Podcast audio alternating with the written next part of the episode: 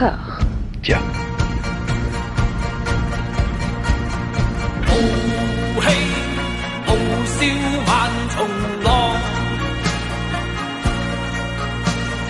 一雨一心洪亮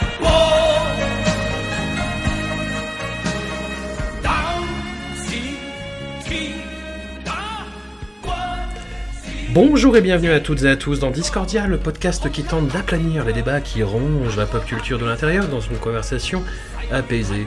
Cette quinzaine, après avoir poncé la saga Hitman, nous allons nous attaquer à la franchise des Il était une fois en Chine, à la très judicieuse sollicitation d'Amandine. Amandine, quel rapport entretiens-tu avec cette série films? D'où te vient cette envie d'en parler? Eh bien, disons que c'est des films qui me rappellent une grande période de ma vie où, en fait, grâce à mon frère, je voyais tous ces films à peu près en boucle. Donc, euh, rien que d'entendre le générique d'Il était une fois en Chine, c'est une Madeleine de Proust. Donc, euh, j'avais très très envie de les revoir euh, sans ce prisme de, la, de l'adolescence et sans voilà, juste pour, pour eux-mêmes. Et du coup, je remercie tout le monde, sauf pour le numéro 4.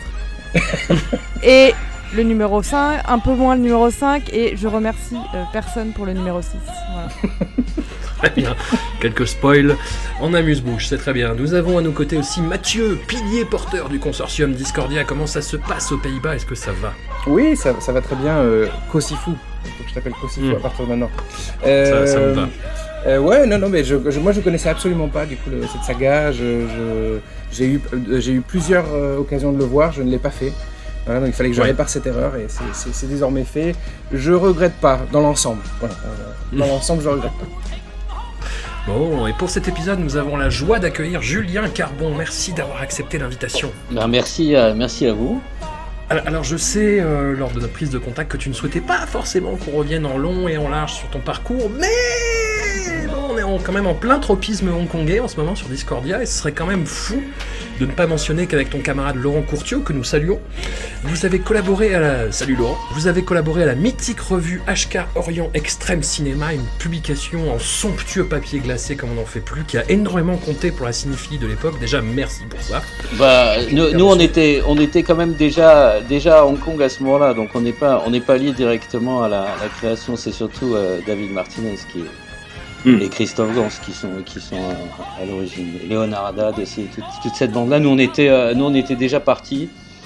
Évidemment, j'ai un rapport euh, très intime et très fort avec la saga parce que euh, ma rencontre avec Choi, je l'ai rencontré en décembre 90, donc au moment du tournage de Once Upon a Time in China 1. D'accord. Et, euh, et, euh, et, donc le et au moment du dernier, ben, on travaillait à la Film Workshop avec Laurent. Donc c'est donc c'est vraiment toutes ces années-là où on est passé de, de, de fans à, à, aller travailler là-bas parce qu'on était complètement amoureux de, du travail de Choi, bien sûr. C'était notre notre idole. alors, sans, sans, revenir longtemps, longtemps, mais quand même, voilà, vous avez travaillé pour Choi Ark à la Film Workshop. Comment ça s'est passé? Comment s'est effectuée la prise de contact et comment ça s'est concrétisé par la suite?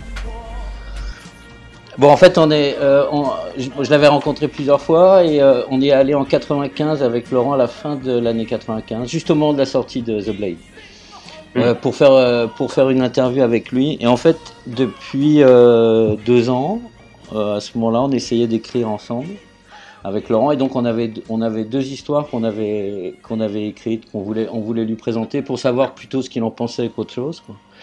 Et en fait, euh, bon ben, on a fait cette interview qui était super. Puis après, on a, laissé les, histoires. Il a dit ouais, je les lirai. Et en fait, quand, on est rentré à Paris, il nous a appelé en disant bah, il y en a une des deux qui m'intéresse. Est-ce que vous voulez venir euh, travailler euh, à la workshop? Donc on est parti au mois d'avril 95. Voilà.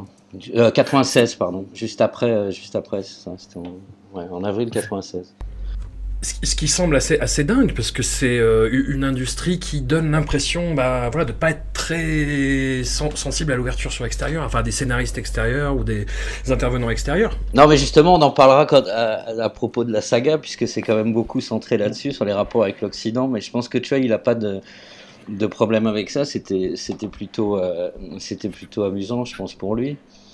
Euh, et, mais s'il y a une personne, en tout cas à Hong Kong, qui était susceptible d'engager des, des, étrangers à ce moment-là, euh, bah, c'était lui. Euh, Wong Kar Wai, euh, apprendre à travailler avec Wong Kar mais Wong Kar il était, il l'aurait fait aussi très certainement, mais mais à cette époque-là, il n'avait pas les mêmes moyens et puis il n'était pas du tout dans la même, dans la même position. Choi, il était dans une position qui lui permettait, de, s'il avait envie de faire venir des scénaristes extérieurs, comme ça, il pouvait, il pouvait le faire. Et comme on est habitué chez lui à, à ce qu'il fasse des expériences toujours étranges, ben, de faire venir des, des, Français pour écrire avec lui, pourquoi pas, quoi. C'était pas tellement pas tellement surprenant quoi. C'est pas le plus surprenant chez, chez, chez lui quoi.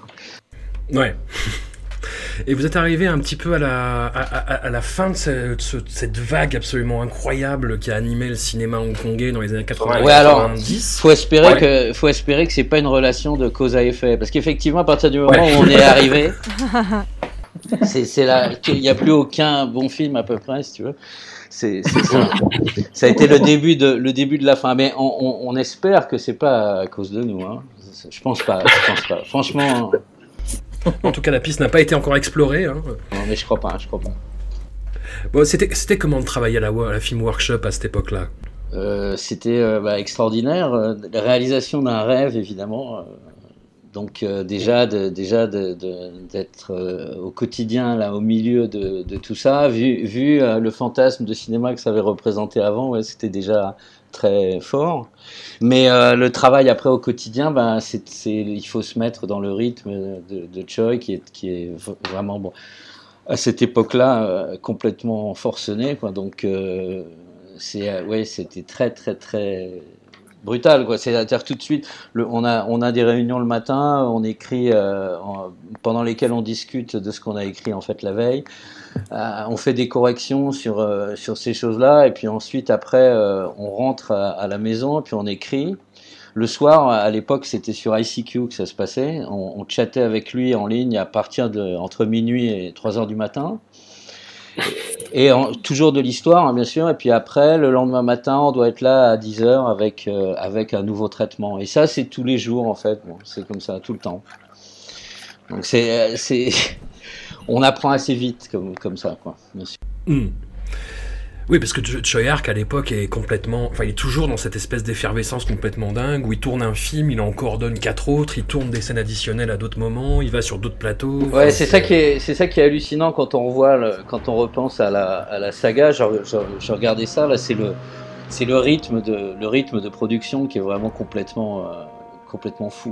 Et, nous, euh, quand on est arrivé, c'était quand même la période de transition où il préparait son passage aux États-Unis pour aller tourner euh, avec Van Donc euh, il y avait moins de il y avait moins de projets sur le feu, mais il y en a entre entre ceux qui se font, ceux qui se font pas, ceux qui développent, etc. Ça faisait quand même toujours 7-8 réunions dans la journée sur des projets différents. Quoi. bon. à, bah. différents, tous à différents stades de développement, bien sûr. Donc, c'est cette énergie-là. C'est très, très étonnant.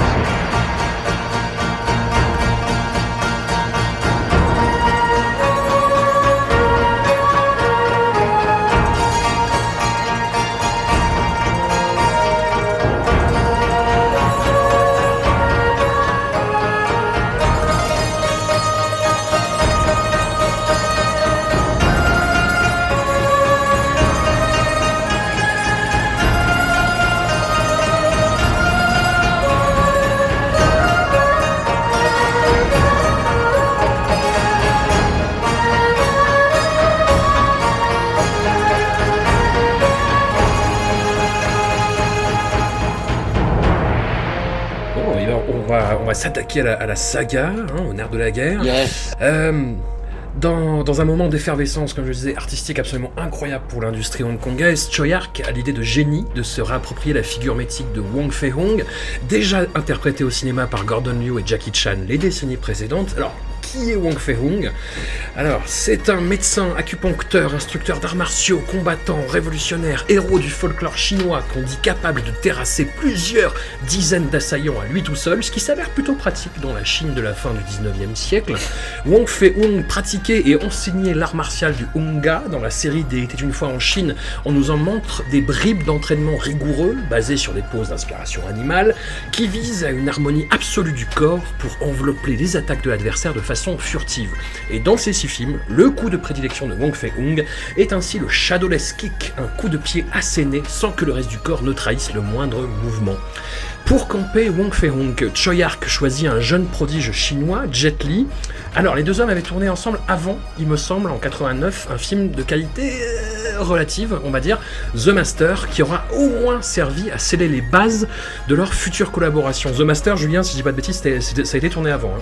C'est ça, en 89. Ouais. Et c'est un film qui est tourné euh, quand même en partie aux États-Unis, si je dis pas de bêtises, et qui prend un peu euh, le, ce qu'on a pu voir de pire, nous, dans la comédie hongkongaise, hein, dans les, films de, qu'on traite dans Voilà Maggie, et un petit peu un côté euh, buddy movie, mais vu par un réalisateur étranger. Donc il y a un côté vraiment étonnant. Et puis, voilà, disons que formellement, le film est pas ouf, quand, même. Ah non, The Master, on peut, on peut pas dire ça, effectivement. C'est, il est. Euh, en fait, c'est le moment, le moment où Jet Li est, parti de Chine populaire. Il a eu un, il a eu un, un visa de, sortie là, de deux ans pendant lequel il s'est installé aux États-Unis. Et c'est là où en fait il a commencé à penser à faire son, sa transition vers Hong Kong. Donc euh, il a fait The Defector avec Corey Yuen et, euh, et c'est Corey Yuen, hein, c'est ça?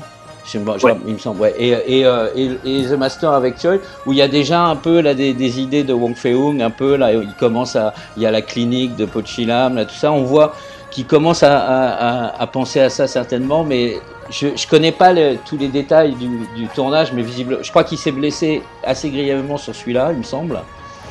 Mais en tout cas, en tout cas, ouais, le film c'est un bis intolérable, quoi. C'est pas possible. Et puis comme comme à chaque fois, à vrai dire que Choi euh, dirige des occidentaux, là, c'est quand même bon. Ouais, c'est dur. Il y a, le l'antagoniste principal euh, qui, est, qui est un espèce de, grand blond avec une coupe mulet qui est euh, incroyable. Enfin, il joue mais de façon complètement apoplectique en permanence. Ouais, c'est difficile, c'est difficile. Donc c'était vraiment. Et, le film en fait est pas sorti à l'époque à Hong Kong. Il est sorti euh, dans la foulée après du, deuxième.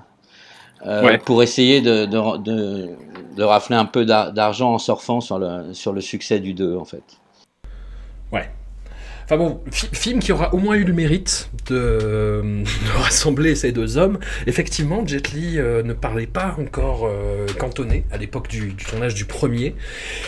Mais ça l'empêche pas de, camper Wong Fei-hung, je trouve, de façon immédiatement évidente, dès, dès, les premières scènes en fait. Il a cette espèce de, à la fois d'assurance et de candeur voilà, qui, donne un mélange très très très étonnant et que les ces, imitateurs ont beaucoup de mal à reproduire par la suite. Mais c'est euh, moi ça a été une révélation. Hein. Moi j'ai vu les deux premiers, euh, il était une fois en Chine dans les coffrets qui étaient sortis par Studio Canal, je crois à l'époque.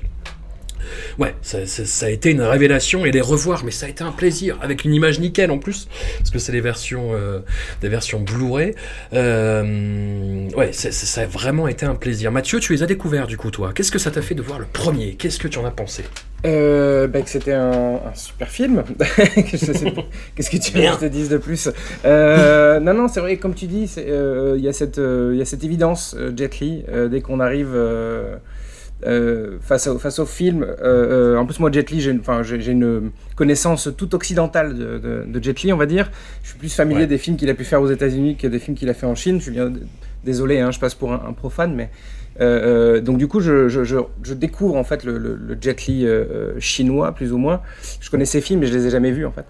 Et, et en effet, il y, y, a cette espèce de, de, choc de se dire oui, voilà, il y, y, a Jet Li. Puis en plus, il y a, pour continuer sur Jet Li, et quelque chose que, j'ai toujours trouvé fascinant chez lui, et que, et que là, là, on est vraiment, c'est le parangon de, de, ce truc-là, c'est, c'est, euh, il, a, il a ce visage, euh, comment dire, il a un visage qui est quasi inexpressif, euh, dans le sens où, comment dire, en fait, c'est pas un visage mobile qu'il a, et, et, je trouve que ça lui va extrêmement bien dans ce personnage, qui ne laisse hmm. rien passer, en fait, d'une certaine manière, qui tout, euh, tout passe par les mots, mais, mais en fait, euh, lui, il a, il, a, quelque chose de quasi impassible et ça lui va extrêmement bien dans, dans, cette saga, enfin dans cette saga, dans 4 épisodes sur 6, on va dire. Voilà. Et euh, oui, vas-y, vas-y. Non, mais on, en reparlera, mais au niveau impassibilité et impavidité, je trouve que bah, son successeur. Oui. Euh, c'est encore pire. Mais Jet Li, je trouve qu'il arrive quand même à exprimer, ouais, je sais pas, une espèce de candeur en fait, qui, oui, je trouve vraiment très très touchante et qui va vachement bien avec le personnage. Oui, puis en plus, bon, après, le, les films sont, euh, notamment les deux premiers, euh, enfin les trois premiers même d'ailleurs, je dirais, sont, je les mm. trouve très bien écrits. un peu, un peu, comment dire, on the nose, quoi, hein, on va dire, un peu, parfois c'est un peu surligné, vraiment très surligné, mais quand même, ça reste quand même extrêmement bien, extrêmement bien écrit.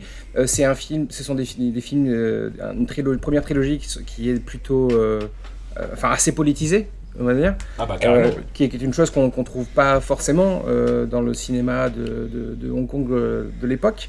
Et en tout cas, pas dans, en tout cas, pas, dans les films de kung-fu, j'ai l'impression.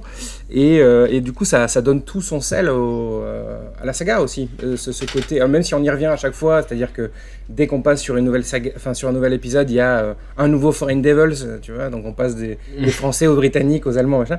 Mais, mais quand même, ça, ça ça, recontextualise l'histoire euh, et, je trouve ça hyper intéressant. En fait, j'ai appris plein de trucs, moi, d'une certaine manière, en regardant ces films-là. J'ai pas seulement appris des, des, des, moves de kung-fu, quoi. J'ai appris aussi un peu euh, euh, ce à quoi ressemblait la, la Chine à la fin du 19e siècle, on va dire. Mais c'est ça que je trouve euh, vraiment génial avec le premier, c'est que le, moi, quand, quand j'avais ces, ces, fameux DVD de, de, Studio Canal, je me focalisais essentiellement sur les combats, qui sont, euh, bah, surtout dans la dernière partie, je trouve exceptionnels. Et hum, je trouvais l'intrigue, enfin j'avais du mal à suivre l'intrigue, j'étais pas très intéressé justement par ce côté euh, contextualisation politique, etc. Et à la revoyure, je me suis dit, mais putain, mais c'est...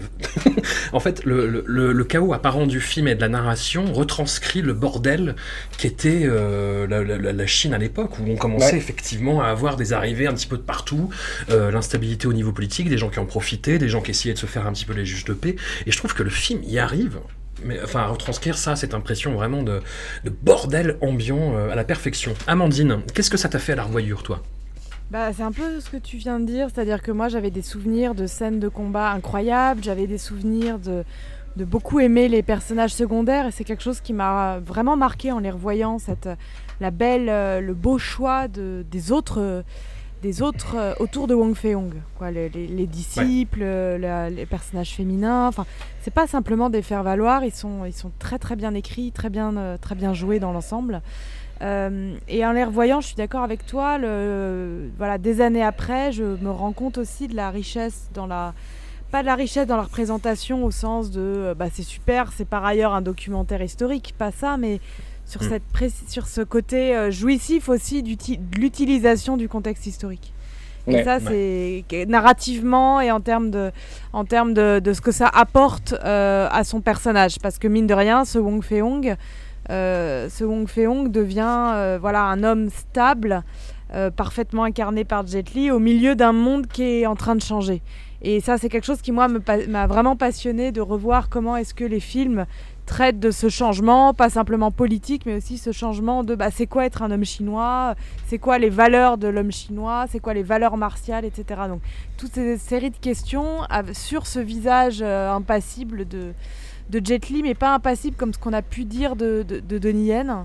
Euh, une autre forme, euh, voilà, je trouve que Jet Li, il a, il a une vraie beauté classique. Enfin, il, est beau mm. déjà, il est, il est très beau.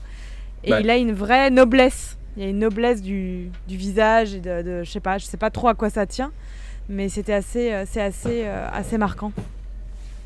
Et il a une assurance, il a une série de poses qui sont très caractéristiques et emblématiques du personnage de, enfin de Wong Fei-hung tel qu'on se l'imagine maintenant en fait. Et euh, dans, dans, ses attitudes, dans cette façon euh, extrêmement posée, que j'avais du mal à voir dans ses films précédents. Euh, enfin dans, dans, les films qu'il a pu faire avec Liu Liang ou son, sa réalisation, Bound to Defense. Par exemple. Non, la, la, vraie rencontre, c'est que un peu, c'est voilà, c'est quelqu'un qui à la base est un champion d'arts martiaux. Donc c'est un champion, c'est un sportif de haut niveau, champion de Chine, mm. en plusieurs, euh, plusieurs aspects de la, en plusieurs euh, disciplines pardon de, de, wushu. Euh, donc c'est à la base c'est un champion sportif et je trouve que le, le, sa, sa, présence, il a une présence qui est toute cinématographique. Au-delà mm. de voilà, au-delà du fait que les combats sont superbes et qu'il a, il fait des superbes coups de jambes à gauche à droite, que les maîtrises des armes et des poses parfaites, je trouve qu'il magnifie par, sa présence le, ce qu'est un film de kung-fu. Mm.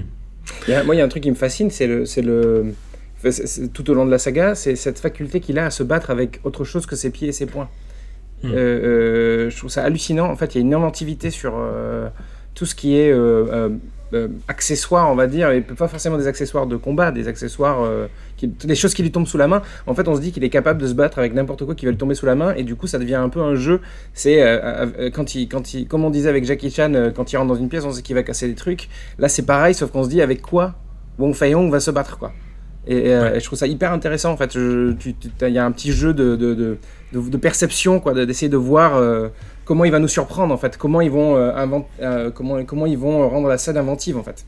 Julien, tu étais euh, tu étais sur le tournage du premier apparemment alors. Ouais, j'étais sur le tournage de j'étais sur le tournage de, du, du film sur la, la, scène de la clinique, mais c'était un donc je pense que le tournage venait de de commencer ou ça faisait je, ouais, je sais pas depuis combien de temps c'était lancé parce que le, le, film a eu beaucoup de, de, problèmes.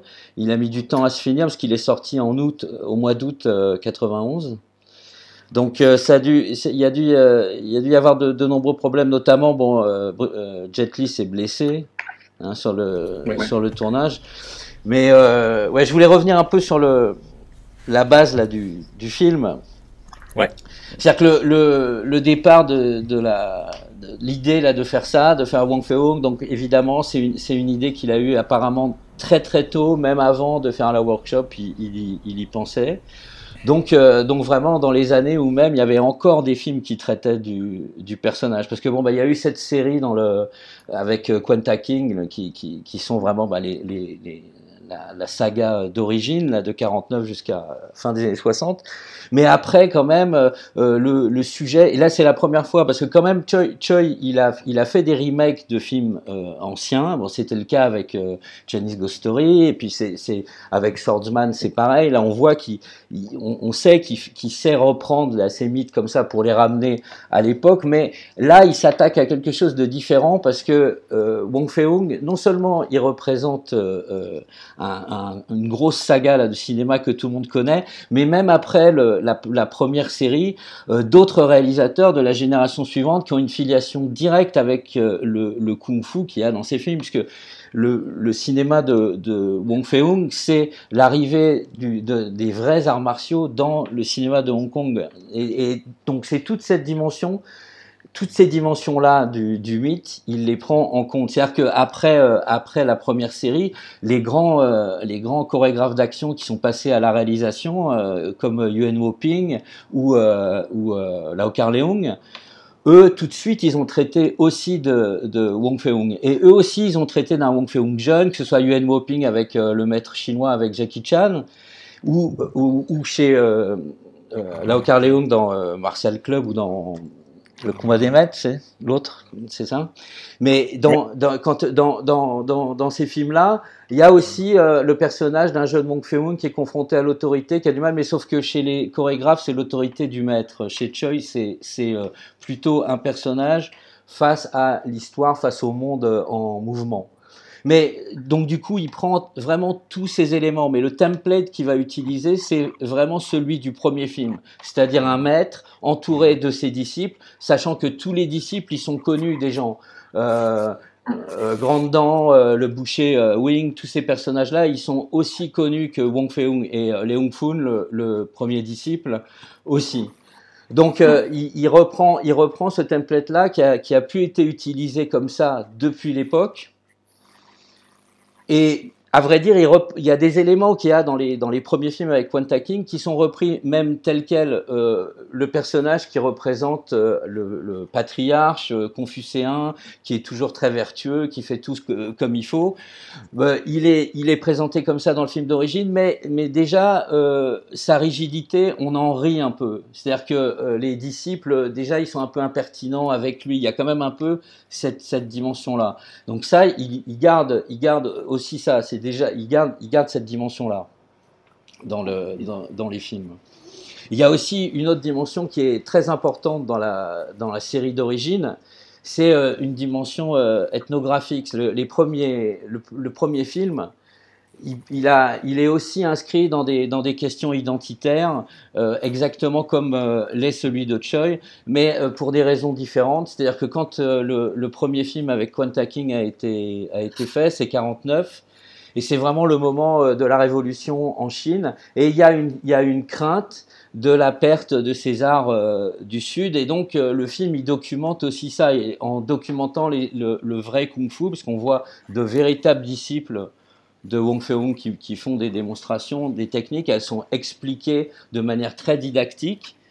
Il y a aussi des extraits de musique, euh, des, séquences de la musique cantonaise pour vraiment englober toute la culture cantonaise. Donc, donc tout le mythe de Wong Fei-hung, il comprend tout ça tous ces aspects-là identitaires euh, liés à la préservation de l'art. Et ça, c'est une chose que les, les chorégraphes d'action qui ont suivi cette première génération, eux, ils n'ont jamais remis en cause. Ils ne font que la mettre en avant. Euh, Lao Carleung, quand il fait euh, Marshall Club, euh, la première scène du film, c'est lui lui-même qui vient expliquer les règles de la danse du dragon. Donc il y a vraiment cette dimension-là, elle reste. Et, chez Choi, bien sûr, on se doute bien que ça, c'est tout de suite des choses qui va pervertir immédiatement. Déjà, son acteur principal, c'est un mec du Nord qui joue, qui joue le kung-fu du Sud. Il avait engagé d'ailleurs euh, Lao Carleung et son frère pour, pour faire la chorégraphie du, du film et ils sont partis euh, tout de suite parce que il était clair que dans la représentation du kung-fu, ben non, ce serait pas l'authenticité, ce serait exactement autre chose. Ce que veut Choi, c'est-à-dire que ouais, si on veut câbler, on va câbler et ce sera pas les vraies techniques. Si on veut que ce soit autre chose, si c'est plus joli que ce soit autre chose, ce sera ça. Donc ça tout de suite, on voit que même si c'est un, film qui glorifie absolument la mentalité cantonaise, il y a aussi tout de suite un élément de, subversion, et c'est comme ça en fait un peu à tous les niveaux du, film. Je m'arrête un peu, c'est tunnel un peu, pardon. pas de souci. Mais bah, pour, reprendre ce que tu dis, en fait, c'est la démarche euh, de Choi jusqu'à aujourd'hui, en fait, ça. C'est-à-dire de prendre ces repères traditionnels et de les, de les subvertir complètement ou d'en faire autre chose, en fait. Ouais, c'est le but avec aussi évidemment le, personnage de, Wong Fei-hung. C'est donc ici il incarne ce, chinois très vertueux qui, est persuadé de ses valeurs et puis qui se retrouve confronté à un monde qui comprend plus, à l'arrivée des occidentaux, au colonialisme. Et donc bon bah il y a et pour illustrer ça bien sûr c'est le personnage de la de la treizième tante qui qui est bon son son son le love interest de la, de la saga et le personnage dont il est, dont il est amoureux, et elle qui incarne bien, un personnage qui est complètement gagné à, à l'Occident, qui est influencé par la culture euh, occidentale. Et c'est la même chose avec, il, il, utilise aussi, pour marquer le contraste, aussi la même chose avec le personnage du disciple, là, euh, des, ouais, de, de, de, Grandant, de Buctus, ouais. mais Buctus, lui, lui après, euh, bon, c'est un, un aspect qui, qui va qui disparaît. De toute façon, les disciples changent à chaque film, quasiment, mais mais euh, il a il a cette dimension là aussi parce que lui, bon bah, il parle euh, il parle anglais, il est il, il est acquis à, à, au moins à la science occidentale. Mais surtout, il parle il parle mieux anglais que chinois en fait parce qu'il a il a ce bégaiement qui l'empêche de parler enfin cantonais alors que euh, il parle un, un anglais ça. parfait et sans, sans souci quoi. Il se libère et quand il parle anglais. Quoi. Et on, on a une très belle scène dans le 1 aussi sur la rencontre entre la médecine chinoise ouais. et la médecine euh, occidentale. Je trouve que c'est une scène, alors je n'en avais absolument aucun souvenir et je la trouve très très bien faite en fait cette scène où euh, bah, euh, Wong Fei-hung fait une démonstration de, de, médecine chinoise et ça rencontre aussi la, la médecine occidentale. Donc il y a, je pense que toute la saga peut aussi se lire sur ce, ce questionnement de qu'est-ce que l'on va prendre de l'Occident, qu'est-ce que l'on va garder de la culture euh, traditionnelle. Il y, a, y a pas, il y a à la fois une valorisation de la culture traditionnelle par plein d'aspects, et en même temps, effectivement, euh, comme, comme vous l'avez soulevé, le, la, la, le personnage incarné par la tante qui va amener la photographie puis le cinéma euh, fait ouais. vraiment un, un, espèce de balancement qui rend, euh, qui rend l'ensemble des films aussi. Il y, a, il y, a ce fil rouge dans l'ensemble des films, alors c'est plus ou moins marqué. Mais moi, c'est un aspect dont je n'avais pas, je, n'avais pas vraiment forcément conscience quand j'avais découvert ces films euh, beaucoup plus jeune. Et si on va plus, si on va plus loin, il y a aussi la, question de l'industrialisation, puisque euh, donc on a, euh, euh, que je dise pas de bêtises, c'est à partir du, deuxième, enfin l'industrialisation, ça commence, enfin si on intègre les armes à feu dedans, ça commence à partir du premier. Euh, mais, mais à partir du le, le deuxième, il commence, enfin le, le, la secte du lotus blanc commence dans un train à vapeur. Euh, et alors qu'eux, ils sont, et eux sont complètement perdus, ils n'arrivent pas, à, enfin, ils arrivent pas à manger dans un train, ils ont le, mal de train, je sais pas comment on pourrait dire. Euh, voilà. Et, euh, et au, au, fil des, épisodes, enfin au fil des films, on va aussi se retrouver avec des, nouveaux éléments de, de, de l'industrie, enfin de comment dire, de, la révolution industrielle qui vont arriver. Voilà, euh, notamment euh, en particulier sur, sur le troisième épisode avec ce, voilà la machine à vapeur qui est gérée par le, diplomate russe, euh, etc. Et donc du coup, ça aussi c'est hyper intéressant. comment le parce que on parle d'une il y a une question politique, il y a une question territoriale, mais il y a aussi une, une, question de comment dire pragmatique en fait de, comment le monde évolue avec ces technologies. Pour moi, pareil dans, dans cette dynamique là il y a quand même tout, il y a un grand, grand, grand enjeu, un enjeu énorme sur la question de, des armes à feu. le, corps, le, corps, le corps martial, qu'est-ce qu'il peut faire face à un fusil Qu'est-ce qu'il peut faire face, face, à, face aux balles? D'ailleurs, c'est illustré avec le, le personnage là, du, du, maître à la veste de fer qui, qui, qui lui, bon, bah, il incarne vraiment cette incapacité à, à, évoluer. Là, il est figé dans son art et donc il mourra comme un chien sous un escalier. Oui, puis il dit, euh, il dit cette euh, superbe phrase, euh, qui enfin une vraie une vraie phrase de tragique, où il dit notre kung-fu ne peut pas rivaliser avec leurs armes à feu. Voilà. Et, d'ailleurs, on peut, enfin, on peut en voir une. Je ne sais pas si c'est une, facilité d'adaptation, enfin un choix d'adaptation, ou si c'est un aveu de, défaite de la part des du groupe de Wong Fei-hong, mais à la fin, ils se retrouvent quasiment tous à utiliser des armes. Alors, ok, on en fait un élément comique euh, avec. Euh, enfin, ils ne savent pas servir des armes à part, à part euh, Bucktooth, quoi. mais les épisodes 5 et 6, si je dis pas de bêtises, en fait, ils se retrouvent à tous utiliser des armes. C'est un gros problème dans le 5. On, en, voilà, parce que. Et, et, c'est le. Et enfin, il y a le sixième, il se passe au Far West, quoi, qui est un peu le, le, le, le paradis des armes à feu. et. Et donc, du coup, j'ai l'impression qu'il y a aussi un. Enfin, ils n'ont pas eu le choix, c'est-à-dire qu'un peu comme. Enfin, comme Wong Fei-Yong essaye de. c'est un peu un Don Quichotte euh, chinois. Euh, Wong Fei-Yong, il essaye de, de, de, de, garder les valeurs de chevalerie, quoi, un peu euh, dans son pays. Et finalement, il est obligé de. Il se fait submerger par toutes ces, toutes ces choses-là. Et en fait, j'ai l'impression que le, la saga elle-même a un peu succombé à, à ce qu'elle critiquait. Enfin, je sais pas si on peut dire ça comme ça. Ça, ouais, qu'elle dégénère, ça c'est, sûr. Mais il y a, pour, pour, le, pour le premier, il y a aussi une, une, dimension politique directe par rapport à la situation de, de Hong Kong de l'époque, parce que bon, c'est deux, c'est deux ans après, après Tiananmen, après ces positions mhm. euh, très euh, ouvertes à l'époque et très publiques. Euh, Choi ne pouvait pas tourner en Chine à ce moment-là, il était, il était un peu banni. Euh, donc, euh, le, il montre parce que bon, il, reste un pour moi le problème du, du film et, de la, un peu de la saga en général, c'est la représentation des, occidentaux, mais c'est pas si c'est pas si grave parce que c'est euh, bien sûr c'est un cinéma de, cinéaste qui est né dans la colonisation française, euh, qui a qui, qui est après allé s'installer dans un pays qui est sous qui est sous régime anglais. Donc ouais, la colonisation, il a des choses à des choses à en dire, mais mais sur ce film-là, j'ai l'impression que le Wong Fei-hung et, sa position, ils, incarnent un peu la position de Hong Kong de, ce temps-là. C'est-à-dire que les Mandchous, euh, bon, ils sont décrits quand même comme une forme de pouvoir central qu'on peut vraiment assimiler à ce qu'est la Chine pop à ce moment-là, c'est-à-dire un pouvoir euh, inflexible et tout ça, et que finalement, ben, pour nous, là, les Hongkongais, euh, on peut pas leur, on peut pas vraiment faire confiance à ces gens-là, mais le salut ne viendra certainement pas de l'Occident, ça c'est sûr.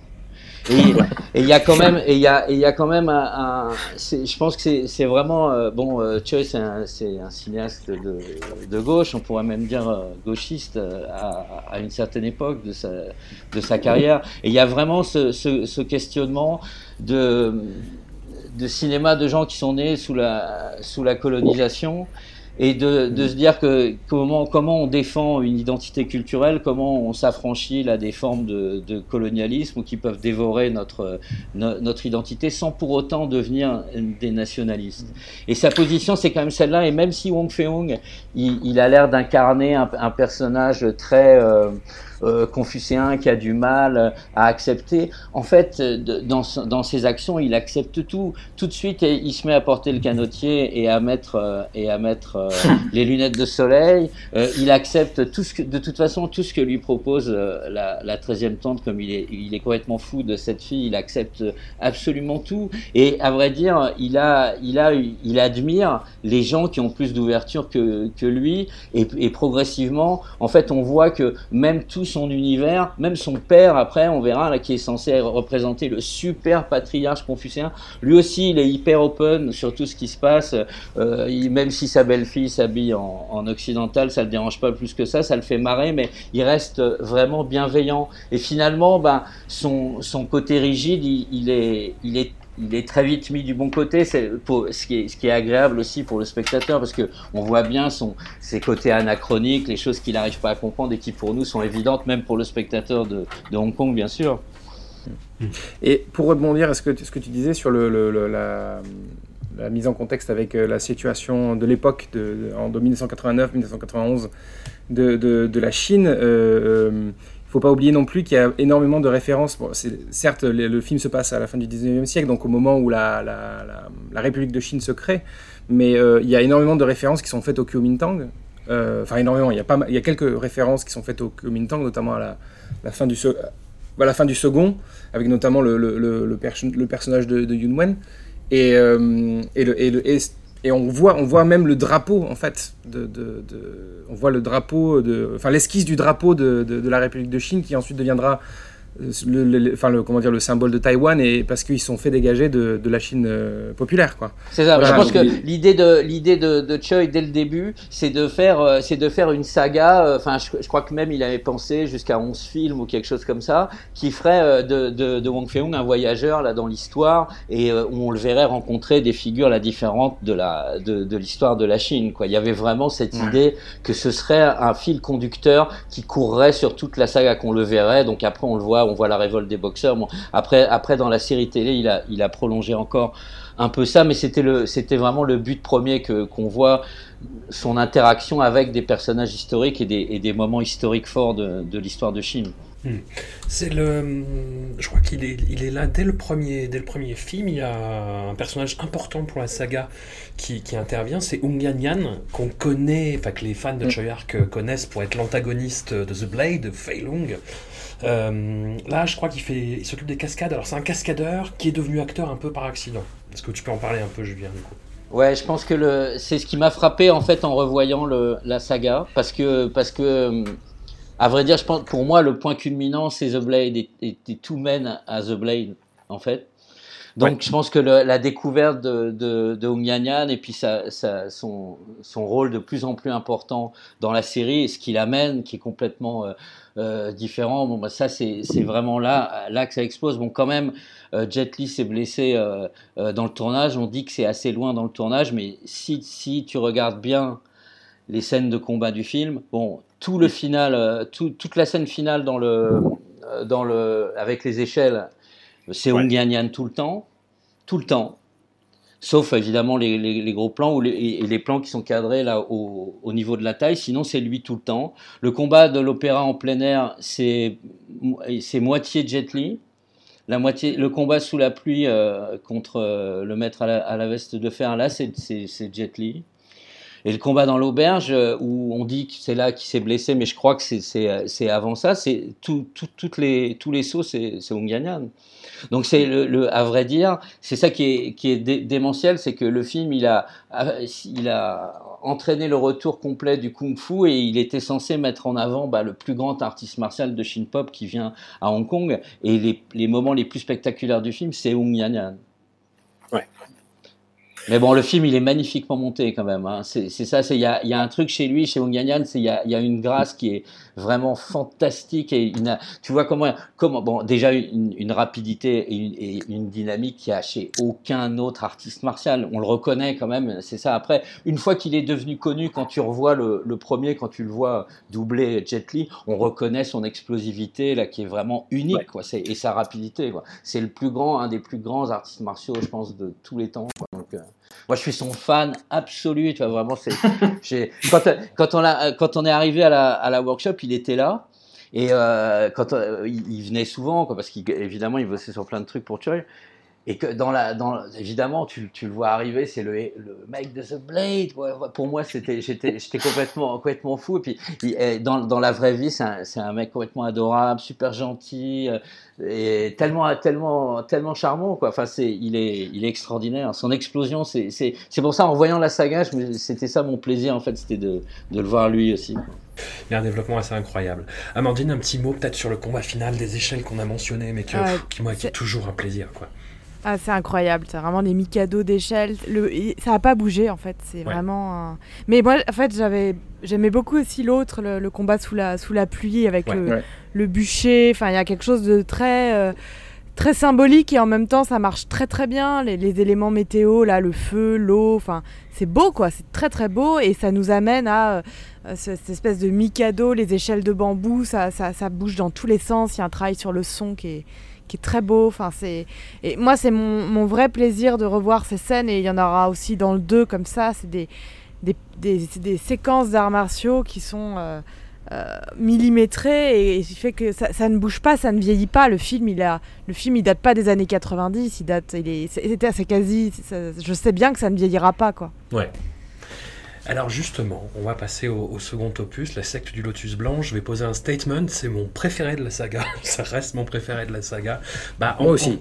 En, grande partie, quand même, pour le, combat final. Tu parlais de, Mikado, bah là on est en plein dedans. Hein. C'est euh, donc la secte. Ça plus euh, le, combat contraint. Euh, dans le dans le 2, vous avez vraiment des combats dans des espaces petits, donc il faut jouer sur la verticalité. Enfin, c'est un vrai génie. C'est vraiment pour moi le, le 1 et le 2 et le 3 aussi. C'est une mhm. rencontre parfaite entre comment euh, le décor d'une scène de combat. Comment euh, est-ce qu'on peut dynamiser encore plus une scène de combat via son décor.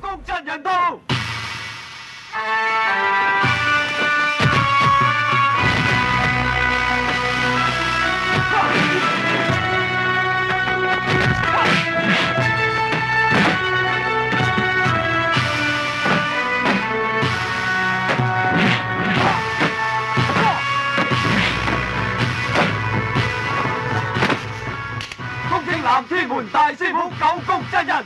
大师傅神威无敌。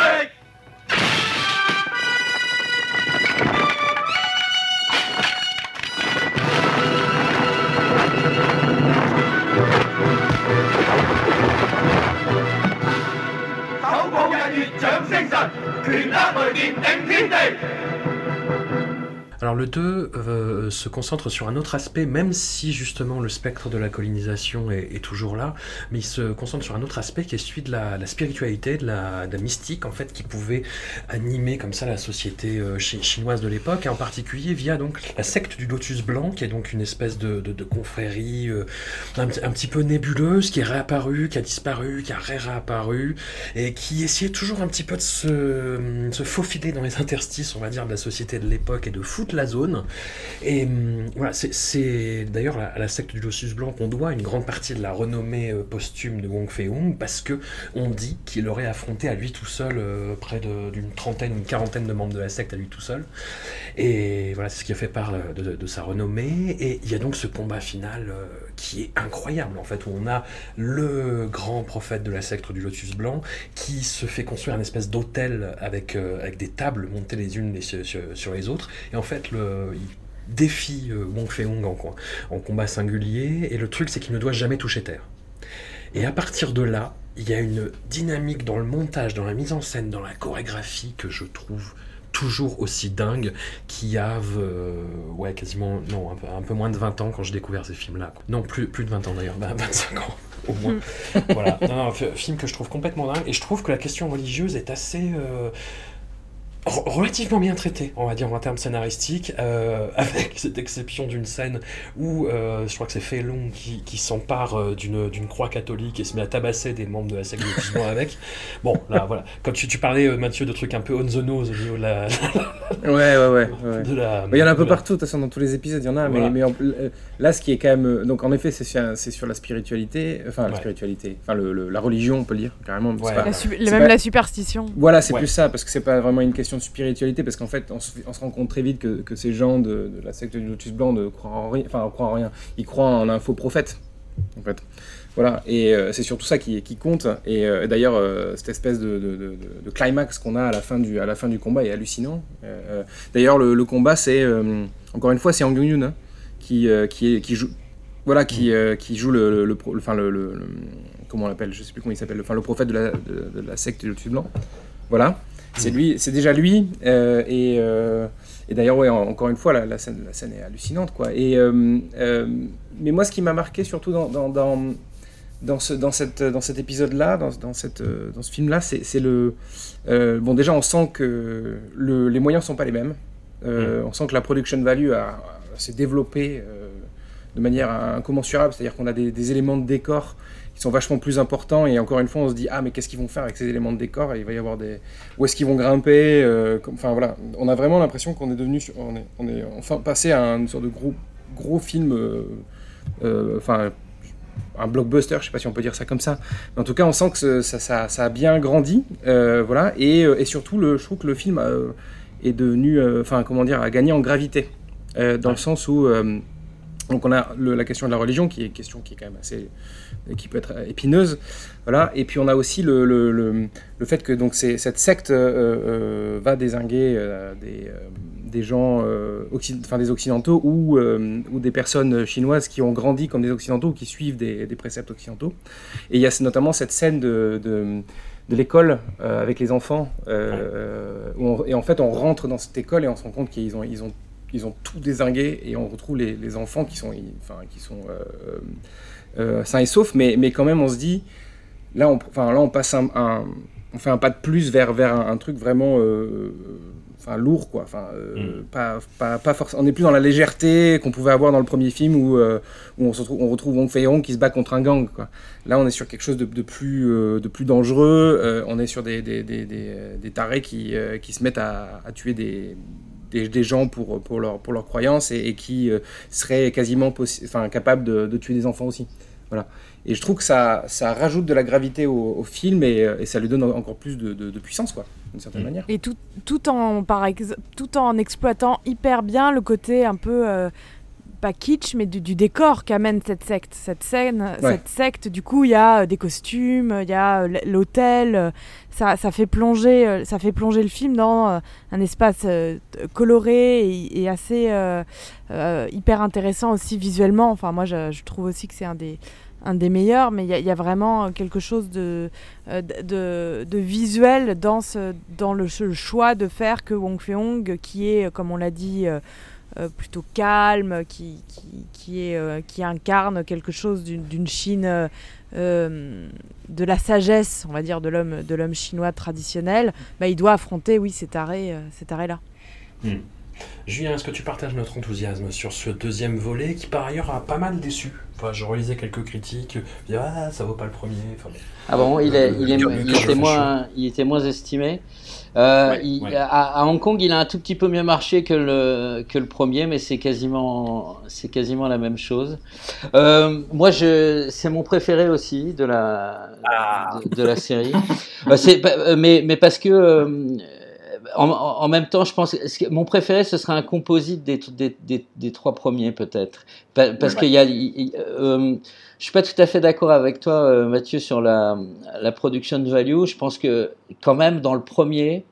Et euh, euh, je dis pas que le film fait cheap, j'adore le, j'adore le, 2, mais je pense que il donne l'impression d'être fait dans une économie qui ressemble à celle des, films japonais de sabre d'autrefois. D'ailleurs, l'installation des, des, des, vilains là, avec les deux vilains euh, successifs, là, ça, ça ressemble un peu, un peu à ça, mais avec un, avec un peu plus d'économie, je trouve. Par exemple, dans le, dans le premier, euh, quand on voyait la scène où il rencontre les, les Guaylos là au restaurant, les, les blancs là au, restaurant, c'est euh, la, reconstitution quand même est assez belle, les, les, costumes sont, sont, sont, assez beaux. Là, quand il y a le, le le siège du consulat. Chez les Occidentaux, je, trouve que les décors sont un tout petit peu moins beaux, mais c'est je pense que le film s'est fait dans, des conditions très très difficiles et dans un temps, ce qui paraît encore plus hallucinant quand on voit les combats qui sont peut-être les plus beaux combats de, de, cette époque. Quand même, les, les, deux combats avec Donnie Yen, c'est vraiment ouais, c'est extraordinaire aussi. C'est quand même des, moments de cinéma vraiment insensés. Et puis où ils sont euh, là, euh, là en plus, Jet Li a pas les a pas les problèmes euh, physiques qu'il a eu dans le premier et c'est lui tout le temps et il est vraiment fantastique. C'est carrément, c'est, pour moi, c'est, l'apogée de, sa filmographie. C'est vraiment le moment où il est, étincelant pendant, tout le film. Mais pour, revenir à la question religieuse euh, dont, vous parliez, j'aime bien le, je, le prends, un peu euh, comme euh, une réponse aussi à ce qu'on a pu lui dire euh, au sujet du premier. Dans le premier, le, le seul personnage d'occidentaux qui avait l'air un peu positif, c'était le personnage du curé qui se fait. Bon, là, bon. Et, et, et, donc là, bon, ben, il, il clarifie. Et en général, quand il doit, Choi veut faire passer un message politique très clair, il le fait passer très clairement. C'est y a pas, c'est pas à travers une métaphore ou euh, non, c'est très direct. Comme dans le premier, euh, on voit le, quand ils sont sur le bateau là au tout début, il, montre le, panneau sur lequel est écrit euh, ben, un appel à, l'indépendance et puis il dit on espère que les Vietnamiens ne verront pas ça. Donc bon, ben, il affirme clairement là son, cinéma anticolonialiste. Ben, là, là, là, je trouve qu'il répond un petit peu au, au, au, fait que bon bah oui, dans le premier on peut dire que ah, finalement, quand même, les, curés sont un peu excusés. Et ce qui est un peu. Et, en, même temps, il y a beaucoup de gens autour de lui, dans, à la workshop, comme John Woo, par exemple, qui on voit une grande sympathie pour les idées chrétiennes. Quoi. Donc là, il remet quand même ça tout de suite d'équerre avec le personnage de David Chang qui dit, euh, il regarde, il dit pourquoi les pourquoi les occidentaux aiment autant un dieu qui souffre? Il dit oh, bah, de toute façon tout le monde aime les mythes, mais moi j'ai cru à des mythes quand j'étais jeune et puis je me suis aperçu que de toute façon c'était que des mensonges. Elle est folle cette réplique. C'était que des que des mensonges. Donc donc ça de toute façon c'est bon ça bien sûr c'est lui comme c'est comme c'est Choi le, le, musicien là qui commente la folie là, du monde ça c'est ça c'est lui aussi. Et puis je pense qu'il y a non seulement le kung-fu est sublime dans le, dans le film, mais il y a aussi euh, il y a justement cette dimension politique et la dimension historique, sa rencontre avec des vrais personnages historiques, avec Sun Yat-sen. Bon, ça, ça c'est des événements historiques réels. Il était vraiment à Hong Kong où il a fait, sa, il a fait la médecine à, Hong Kong. Donc ces rencontres-là, elles sont plausibles et, le, personnage de David Chong aussi, il a été, il était à Hong Kong. Donc tout, donc tout ça, tout ce contexte historique réel avec lequel il prend quelques libertés, il jamais aussi bien intégré après. Et on voit que l'idée de la série, c'était ça. Et c'est le moment où quand même dans celui-là, tout est euh, tout est mis euh, vraiment parfaitement euh, en place. Il y a une chose encore, je voulais dire à propos de la de la justement du nationalisme aussi, où il, où répond tout de suite à ça, parce que évidemment, on a, vu ça aussi comme une glorification nationaliste, le premier. J'adore l'ouverture où, euh, où en fait, bon après après la première scène d'intro là de la de la secte qui est vraiment extraordinaire avec la petite fille là qui est magnifique. Ou après bon bah ce qu'on voit c'est c'est Wong Fei-hung dans le train euh, donc il doit manger occidental, il n'arrive pas à manger occidental. Ouais, c'est vraiment c'est pas bon. Même c'est tellement mauvais que même son disciple il vomit tellement c'est mauvais. Heureusement, après on enchaîne avec le, le plan suivant, traveling euh, traveling avant, qui suit un, un, un cuistot qui porte un, un, panier avec des bons euh, des bons petits pâtés là au poulet là. Waouh, là on est chez nous, on avance. Ouais, il y a même des il y a même des cages à oiseaux avec là, on est on est bien là dans une maison de thé. Puis on voit des blaireaux qui sont en train de discuter de la situation du monde et puis on voit que tout de suite ils ne comprennent rien à rien. On est bien chez nous, notre tradition elle est mieux que celle des autres et tout, mais bon bah eux ils sont complètement paumés. Quant, euh, à leurs gamins qu'on voit immédiatement après, les petits enfants qui sont si mignons, ouais bah ils lancent immédiatement des cailloux sur dès qu'ils voient une femme déguisée en occidental quoi. Donc euh, c'est et, et, et, en même temps, pour contrebalancer ça, il y a le vice de Choi, c'est que quand même, il installe euh, le personnage de Leung Fun, là, du nouveau disciple, bon, qui remplace Yuen Biao, et c'est mhm. Max Mock après qui sera là pendant toute la saga. Et donc tout de suite, euh, il l'introduit, mais quand même dans une situation inconfortable où la première chose qu'il fait après avoir vomi, c'est d'envoyer une tasse à thé sur la tête d'un gamin. C'est, et ça, il adore, euh, il adore quand même les jeux comme ça de décalage. Alors que par contre, euh, l'introduction de Donnie Yen, il est introduit comme un personnage d'une grande noblesse et tout. La première fois où on le voit, on dit ouais, il vient du pouvoir central, mais il regarde il dit ce, chaos là, c'est pas possible. On a l'impression que ils vont bien s'entendre. Puis après, bon, évidemment, quand ça rentre dans la dimension martiale, quand c'est le combat, euh, bon, c'est le Jet Li contre Wong Fei-hung. La, la, la, partie, la partie du, combat avec le torchon, le long, torchon contre le, bâton dans le, couloir. Ça, ça rappelle euh, Marshall Club de, de Lao Carleung où il y a un combat similaire avec euh, Lao Carfai qui fait Wang Fei où ils expliquent les techniques. Mais là, on sent que, ben, à mon avis, c'est pour des raisons d'économie. Je crois que le film s'est fait en, trois semaines. Mais il sort moins d'un an après le premier. Voilà, donc en fait, ouais, pour, si, si, si, pour, parler de ça, euh, pour parler de ça rapidement, euh, parce que bon bah c'est aussi ce qui, ce qui, ce qui entraîne des changements dans la saga. C'est un truc qui est, qui est, amusant dans la, dans la série, enfin qui est particulier à la série, c'est que chaque film est fait dans des conditions de production différentes. Le premier, il a été long à faire parce qu'il y a eu beaucoup de problèmes, la blessure de Jet Li, etc. Il y a six chefs-op, enfin bon, c'est une, une, une folie.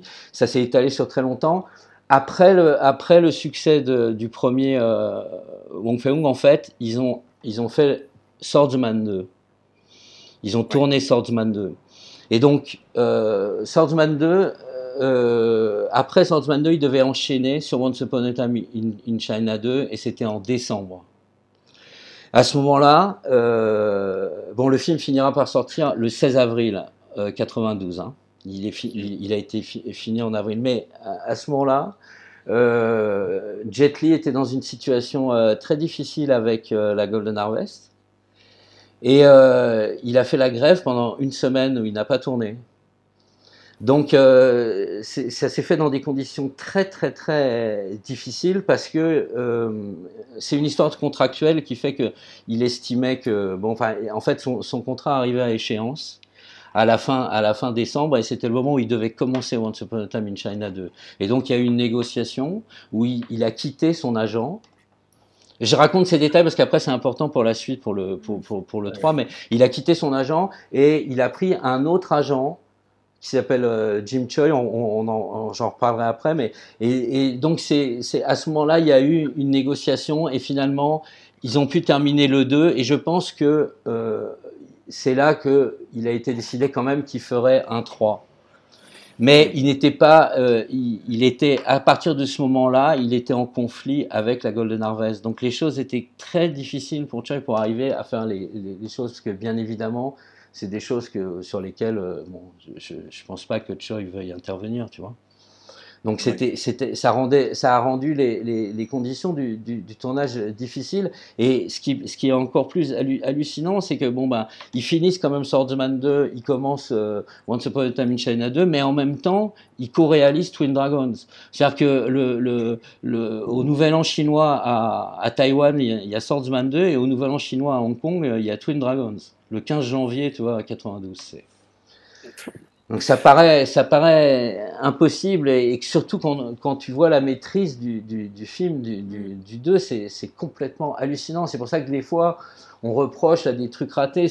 Moi, moi le, truc qui, enfin, qui, à côté de la magnificence des, combats qui sont tellement extraordinaires et de, ces, de, et de la finesse du, du propos, les, les les occidentaux avec les chapeaux de forme en papier crépon là c'est un peu dur quand même quoi le casting d'occidentaux. Et ça ça fait mal ça fait du mal à ces films. Enfin je, je, pour moi je compare ça toujours un peu à dans Shin Godzilla, le, le, personnage de la, de la japonaise américaine qui, qui, qui fait qu'il y, y, a beaucoup de gens qui, qui, sortent du film à cause de, à cause de ça. Et, il y a quand même un peu, un peu cet effet-là. Même si, bon, évidemment, c'est des films qui sont destinés d'abord à un public chinois, donc pour eux, c'est beaucoup moins important.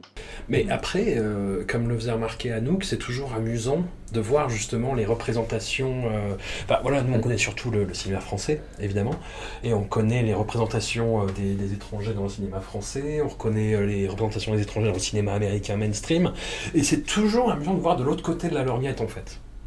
Enfin, pour, pour dire que justement ces, ces, ces représentations un petit peu outrancières voilà, peuvent, peuvent, arriver n'importe où. Ah, C'est-à-dire qu'on est très peu confronté à ça. On est très peu confronté à ça à des cinéastes qui sont nés dans, dans nos anciennes colonies et qui, et qui, et qui font un, cinéma très populaire dans leur, dans leur pays. Quoi. Ça, il y, en a, y en a très peu. À part il n'y a pas beaucoup d'exemples, je crois.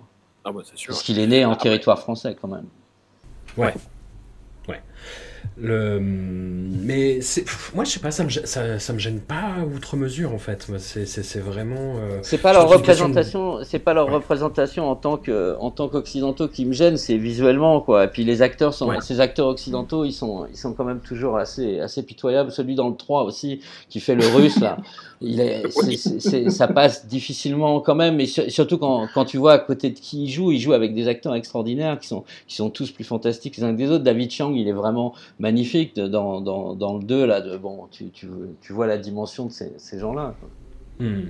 Moi, j'imagine que c'est aussi une question de logistique, c'est-à-dire que c'est compliqué d'engager de, de, un acteur occidental euh, euh, pour le, enfin, l'engager, le faire venir jusqu'à jusqu'à Hong Kong pour, euh, pour tourner. Et puis même au-delà de ça, il y a aussi une, question de langue, c'est-à-dire que c'est toujours compliqué de de diriger un acteur euh, dont on ne parle pas la langue. C'est souvent ce qui se passe en fait. C'est-à-dire que quand il y a un, réalisateur japonais, ce qui est souvent le cas, qui, qui va tourner en Europe ou en, en Occident, en gros, il dit, en général, il, contrôle plus ce qui, enfin, le, texte des acteurs japonais que le, texte des acteurs européens. Quoi. C'est ce qui s'était passé sur Furio, par exemple. apparemment, Nagisa Oshima euh, faisait chier ses acteurs euh, japonais. Par contre, il disait à David Bowie et Tom Conti, fais ce que tu veux, quoi. Voilà. Et je pense qu'il y a aussi. Non, mais ce qui est sûr, c'est pour que le, recrutement des acteurs n'est pas n'est pas évident et vu la, les conditions dans lesquelles ça, ça se faisait. Mais c'est aussi c'est aussi une habitude. Et puis c'est pas tellement. Je pense que c'est pour lui, c'est pas tellement important. En fait, c'est des personnages très secondaires. Hmm. C'est ça. C'est pas c'est pas primordial en fait d'aller chercher, puisque de toute façon, on veut en faire des archétypes en plus. Donc il n'est pas nécessaire de. Alors c'est vrai qu'en effet, euh, quand tu les vois arriver avec leur chapeau, là, tu te dis, on dirait la kermesse, quoi, un peu. Mais, euh, mais en effet, euh, je pense que il s'en fiche. Non, puis ça. Fais, l'européen, quoi, C'est ce que je te demande. Ça, sert son propos, tu vois. Dès, dès l'enfer des armes, je crois, est son premier film avec des, euh, des donc des, acteurs occidentaux qui sont basés sur place, il y a des acteurs occidentaux qui sont pas possibles, quoi. Il a pris euh, Bruce Baron, qui est un habitué des, euh, des productions Godfreyo. Et, mais ça passe. Dans la logique du film, enfin, dans sa version uncut de l'enfer des armes, ça passe. Et là, moi, ça me, ça me dérange pas, en fait. C'est parce que tu as, as, la ponctuation, c'est-à-dire même les scènes où tu commences peut-être à douter, boum, après, tu as euh, le combat du siècle, quoi. Donc tu fais, ah oui, oui, donc en fait... Euh, oui. C'est plus si grave que ça, parce que le film nous mène avec un rythme euh, enlevé vers des, des scènes mémorables, où bon, après, tu l'as oublié, le papier, le papier crépon du, du haut de forme.